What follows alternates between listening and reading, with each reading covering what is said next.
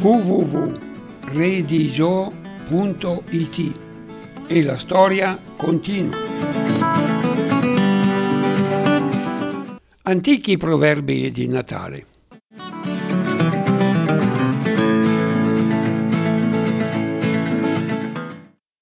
E la neve affretterà il cammino della primavera, la dolce stagione dei fiori e dei ragli.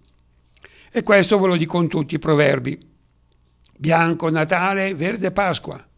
Solo i tedeschi aggiungono Natale sereno, buon raccolto di vino.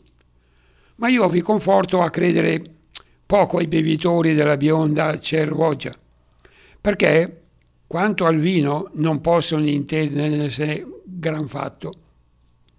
Vi conforto invece a credere loro quando vi dicono Natale verde, Camposanto gobbo. Beh, l'immagine è poco bella, ma è molto espressiva. E Madonna Esperienza vuole anche farli indovina. Vuol prendere a prestito della superstizione alcuni proverbi. È una superstizione, dirò, planetaria ed è quindi una moneta tuttavia in corso.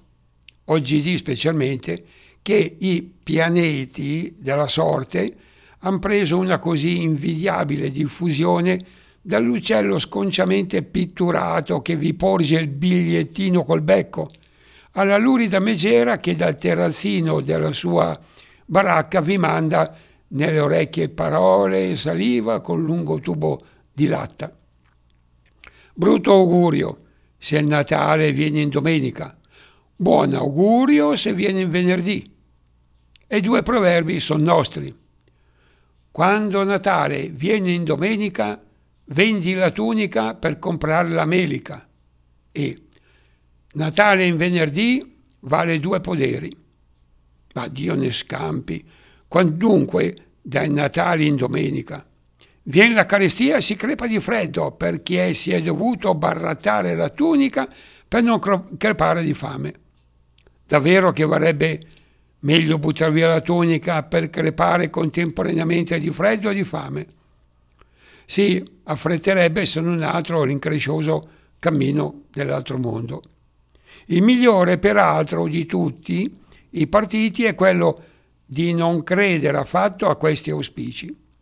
Questo è un voler vedere troppo al di là del naso e io temo forte che dopo il dies irae ma della Madonna esperienza, sia dannata giù per la quarta bolgia dell'inferno, a piangere, a camminare a ritroso al passo che fanno le letane a questo mondo col viso volto ai reni, seguendo Tiresia e Manto.